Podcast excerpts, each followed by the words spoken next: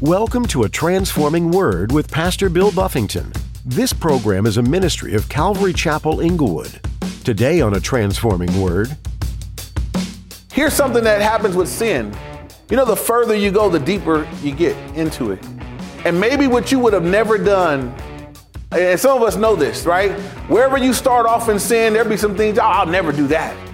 But you go long enough, and that bar starts dropping, and stuff you thought you would never do, you find yourself doing. And you just drop the bar a little lower, and you keep going, you go long enough. That's why when I, I'm interacting with people in the world, I don't care how dark, how far they go, I, I know that sin has no bounds.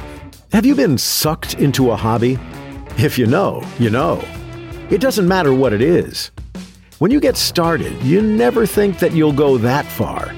When you picked up that first collector's card, or when you first started tinkering with that engine, you never imagined that you'd end up where you are now. In today's message, Pastor Bill reminds you that sin is like that. You think it's just a little fib or just this one time. But before you know it, you're in over your head and you have no idea how to get out. Now, here's Pastor Bill in the book of 1 Samuel, chapter 29, as he begins his message Lord, save me from myself. I titled tonight's message, Lord, Save Me from Myself. And that's what we're going to see here in this chapter. God really keeps David from making a really big mistake. David, God let David make some mistakes, but the mistake that he was about to make right here, God prevents him. And I believe there's good reason for that because if David had gone to war with the Philistines against Israel and been using his everything that he had to kill Israelites, um, David would now be fighting against who? Uh, Fighting against God. God, Israel are God's people. Even when they're, even when Israel is doing bad, they're God's people. And so, even when they were in disobedience and pagan kings would come do stuff to them, God would allow it to happen, but then God would say, No, I'm still going to do something to them because those are my people. And so, I believe that David was kept in this chapter from a huge mistake. And so, something I want to just put in your head and for you to consider and think about in your life if there have been times where God has kept you from error. Uh, maybe you were moving the wrong way for the wrong reason and God stopped it. God shut a door. God didn't allow something to go through and, and you know you were fully willing to go through with it. But, but God just, for some reason, it didn't go through. It didn't happen. I definitely can think of scenarios in my life where I was bent on the wrong thing and it was prevented in some way. And so I look back, I know that God is sovereign. I know that we do have free will. Um, but I wonder if there aren't times where God says, mm, let me help you out today. I'm gonna make it extra hard for you to make this mistake. Let me throw a, a roadblock. Let me let me throw one extra thing in the road to uh, for you to consider. And so, again, had David succeeded at this, I don't know that we have the rest of the story of David the way that we do. I don't know that I don't know that he gets to go on and become the king of Israel and, and all the things that God wanted to do. Had he gone to war and start wiping out Israelites, uh, I don't believe that his story would end the way that it did. And so, with that, let's look at 1 Samuel chapter 29, verse 1. It says, Then the Philistines gathered together all their armies at Aphek, and the Israelites encamped by a fountain which is in Jezreel. And so you kind of get a picture here. You got the Philistines in Aphek, you got the Israelites in Jezreel. So we have these two groups of people, and they're set up. God's people, the Philistines. Um, we, we obviously know these are opposing groups. And I, I know some people wonder, because as we, when we read the Old Testament and we look at, man, Philistines and Israel, you know, Israelites, and they're at war and they have beef with each other, it's hard to bring that into New Testament Christianity because do we have beef with people like they had? Do we have do we have the same kind of adversaries that the Israelites have? Are we at war with nations? There are pagan nations out there that don't like Christians. Are we at war with them? It's a different program that we're living in right now. Now, New Testament, God says, look, you're, you're, we're in a spiritual battle, but God says, look, your adversaries are invisible. You, you fight an invisible war. The weapons of your warfare are not carnal. They're mighty in God. They're pulling down strongholds. Paul said in Ephesians, we don't wrestle against flesh and blood, but against what? Principalities and powers and rulers of wickedness and heavenly places and so forth and so on. And so we're at war, but we're not going to war with people. So keep that in mind.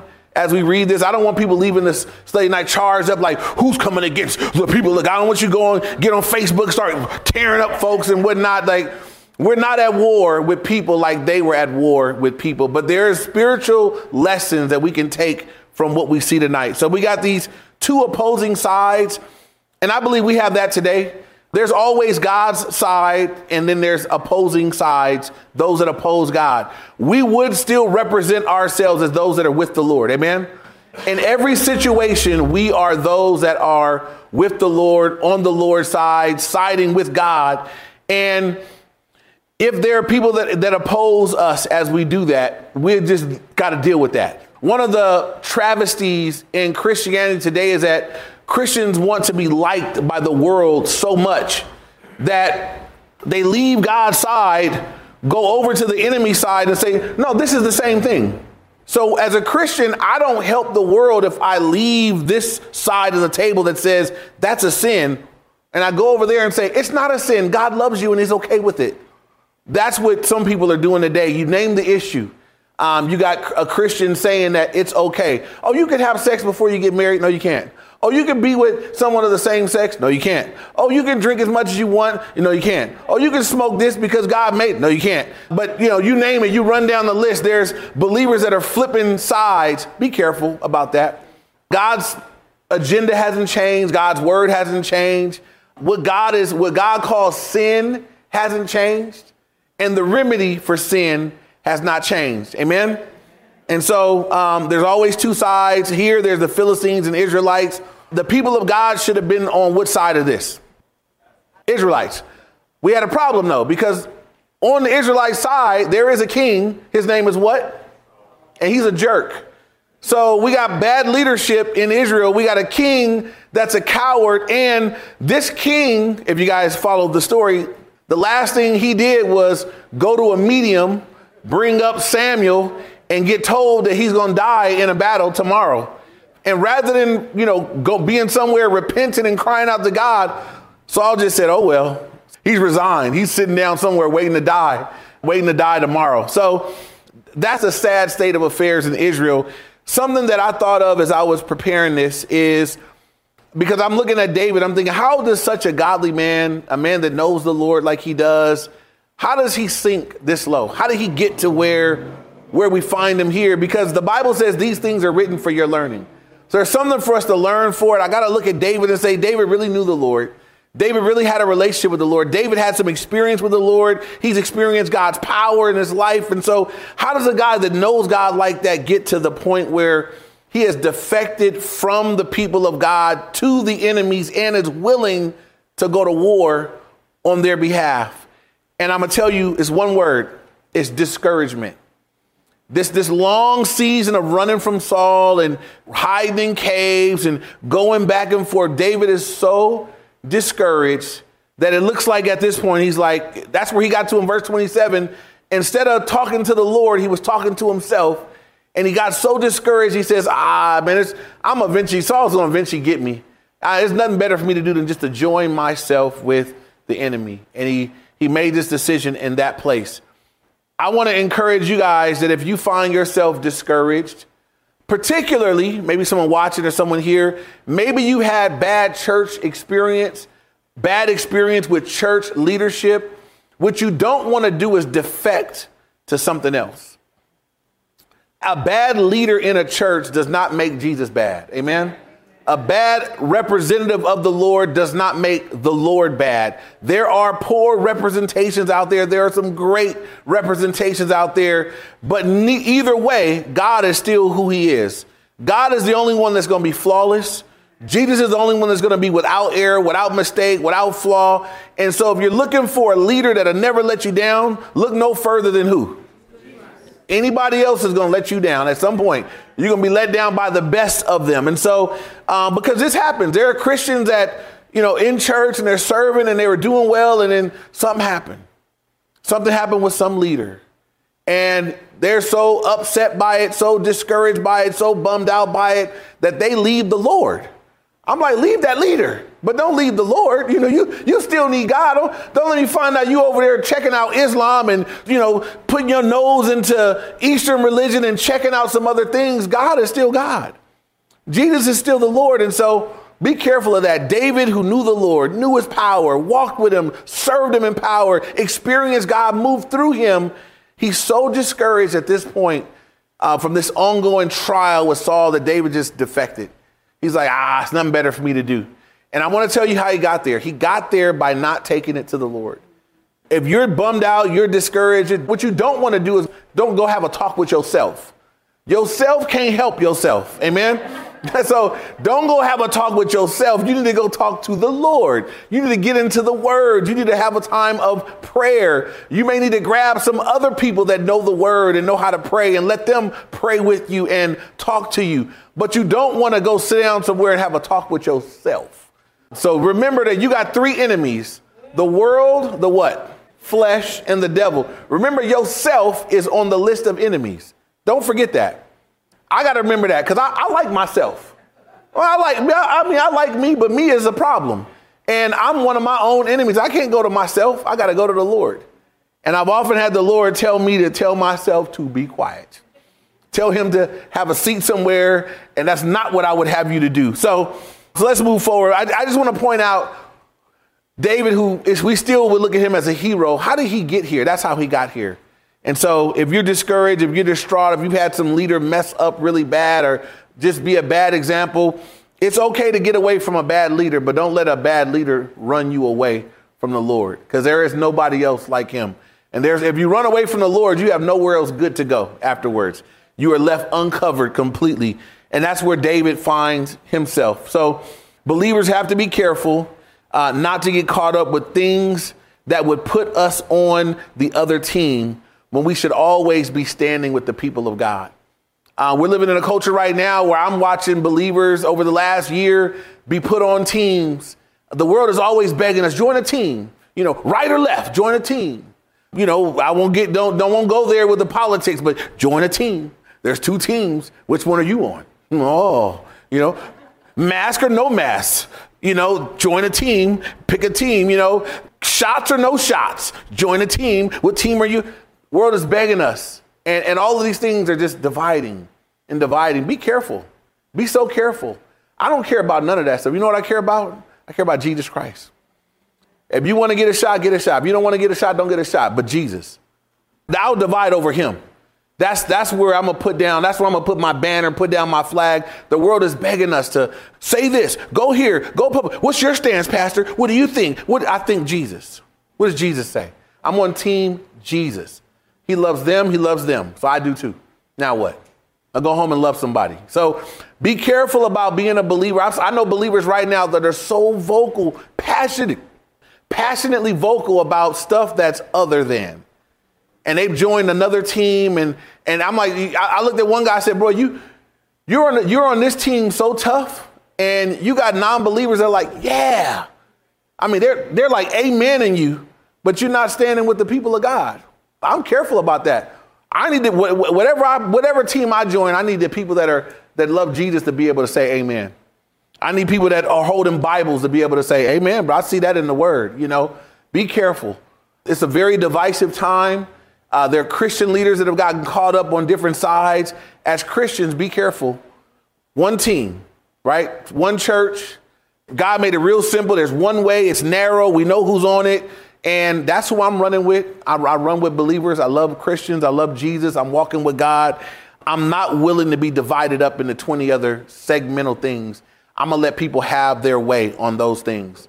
Uh, those things aren't going to amount to heaven or hell. I'm not bothering you about that. I'm bothering you about Jesus. Because if this, this is what really matters. When you die and stand before God, will it matter what politic side you was on? Will it matter when you standing before Jesus Rather, you was a, a anti-vaxxer or a vaccinator. You know, he's, Jesus to say, you know, where did you stand on? He's, you know to matter when you stand before him? What did you do with Jesus? If that's all that's to matter when it all wraps up, then that's all that matters to me right now. We got to keep an eternal perspective. Amen. And so moving on, look at verse 2. It says, And the lords of the Philistines passed in review by hundreds and by thousands, but David and his men passed in review at the rear with Achish.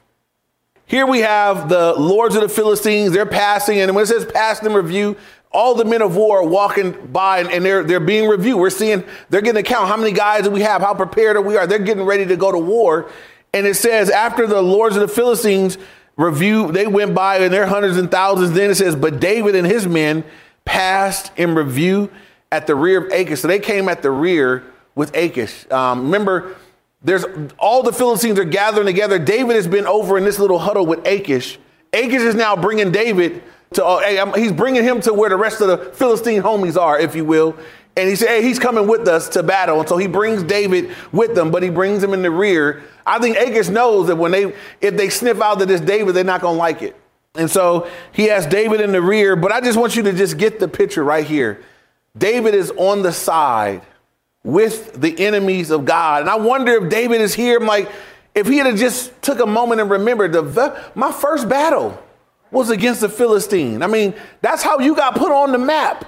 You got put on the map by destroying Goliath of Gath, the Philistine. You know, that's how it all began. Your first battles and victories were against Philistines. And now David has fallen back so far. Discouragement has brought him to this low place where now he's there, numbered with the enemy, lined up with the enemies, ready to go to war on behalf of the enemy.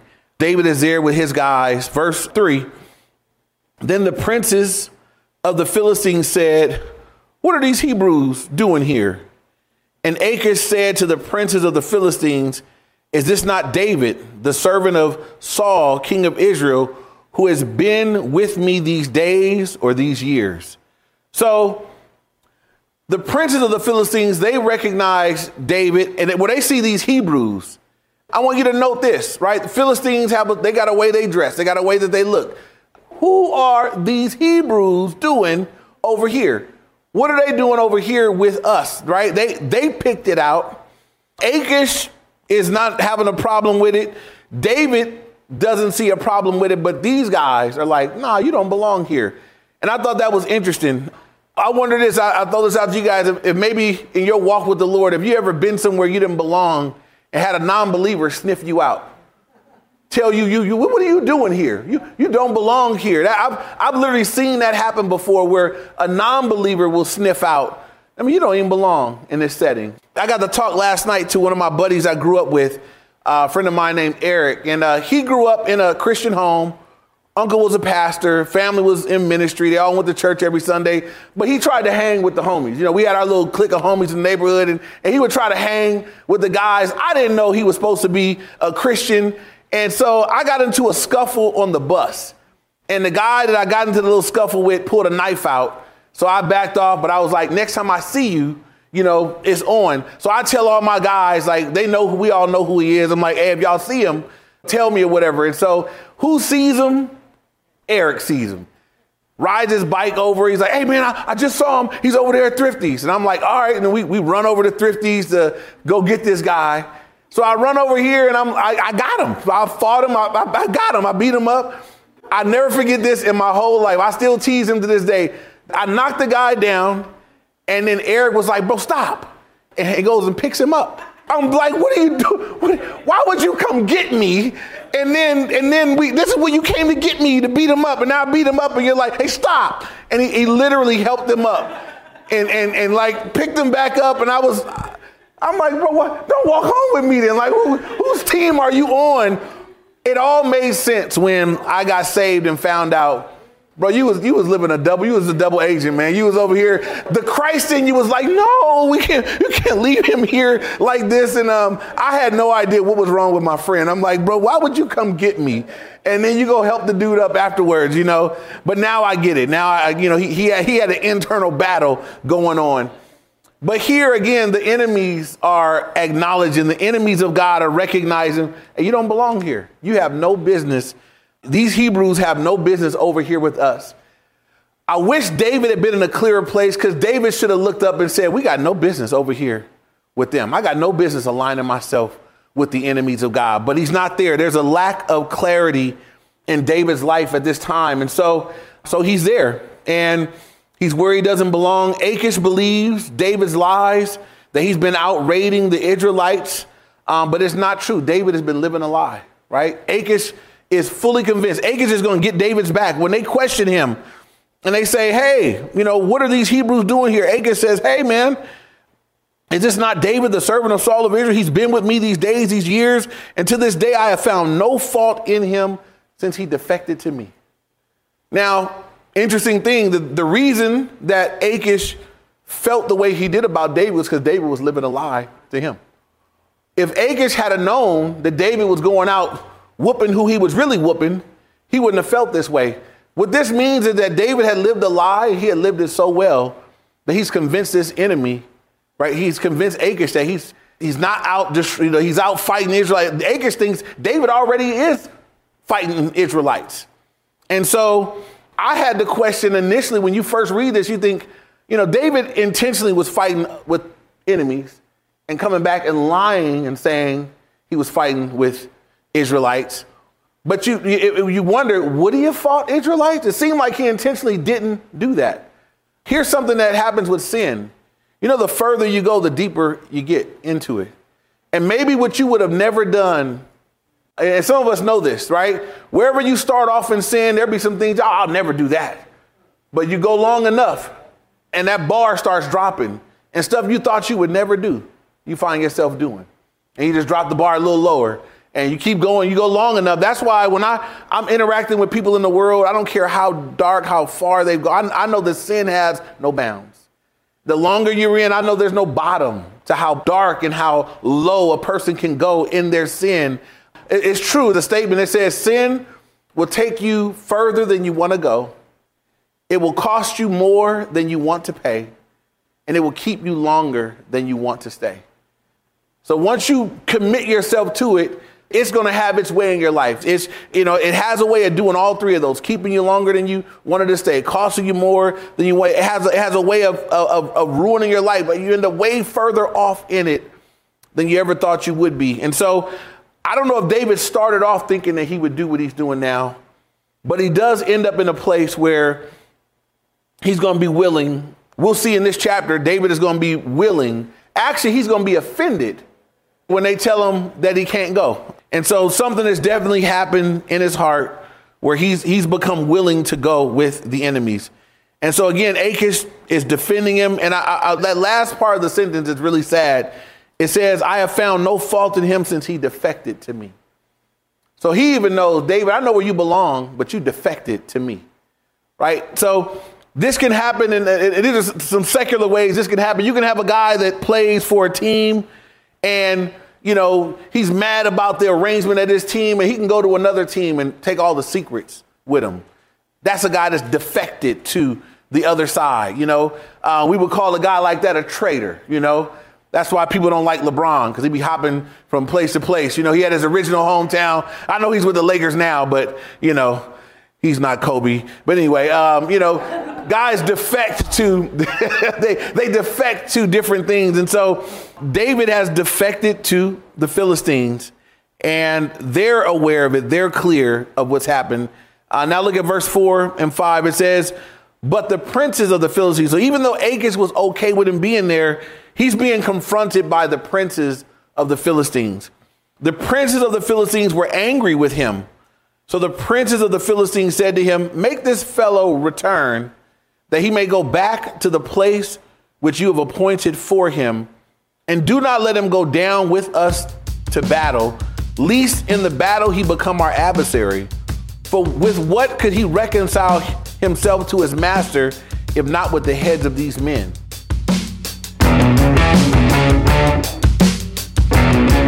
We know there are many ways that you can spend your day, but we're delighted that you chose to spend time with us today in the book of 1 Samuel.